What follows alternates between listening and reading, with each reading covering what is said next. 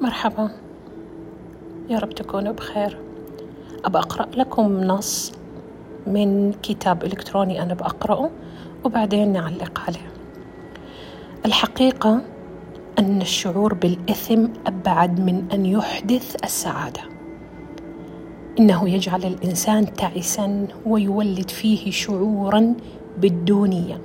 والإنسان الذي يكون تعسا يميل إلى أن يكون له إزاء الآخرين مطالب مفرطة تمنعه من العثور على السعادة في علاقاته الشخصية.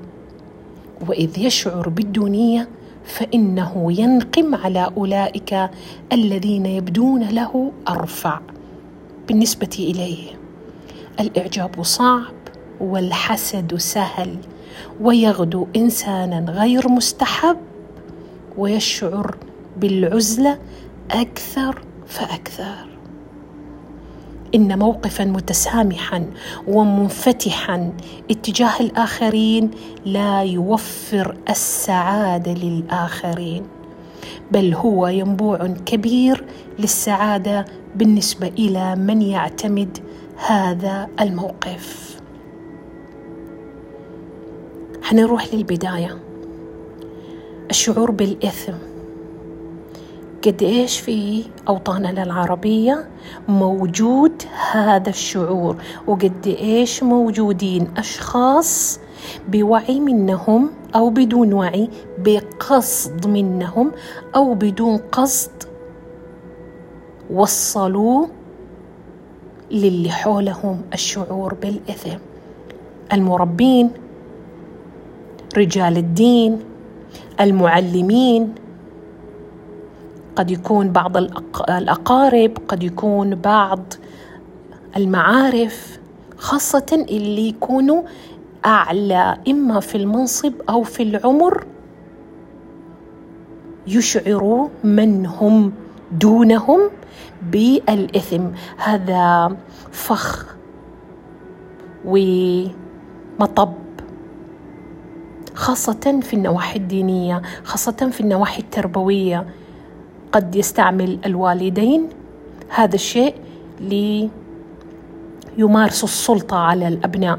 فطوال الوقت بيحسسوهم بالتقصير بيحسسوهم بأنهم هم غير بارين بأنهم مقصرين اللي هو الشعور بالتقصير اللي بيحاول يفرضوا الشخص الأعلى منصبا أو عمرا أو مكانة اجتماعية بيحاول يفرض ويخليه يتغلغل جوة الأشخاص مدام بيحسسهم إنه آه مقصرين فمعناتها حيجيهم شعور بإيش؟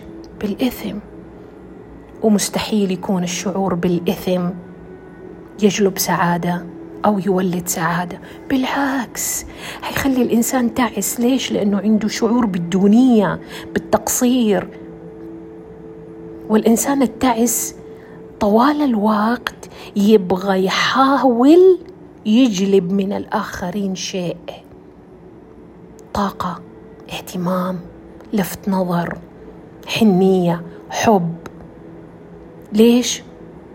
لأنه هو أصلا عنده تعاسة فبيحاول يعوض التعاسة اللي موجودة بداخله بطاقة يسحبها من الآخرين. لو ما كانت بدعوى السعادة ممكن آه، يضع كثير من طاقاته السلبية عليهم.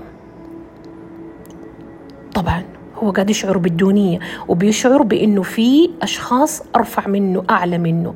هو مو قادر يعجب بيهم لأنه الإعجاب محبب هو بس بيحسدهم لأنه الحسد بالنسبة له سهل.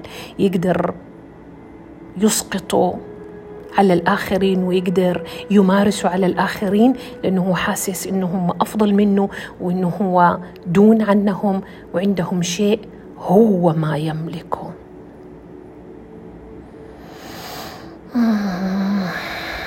قد إيش يا هل ترى مورس علينا هذا الشيء؟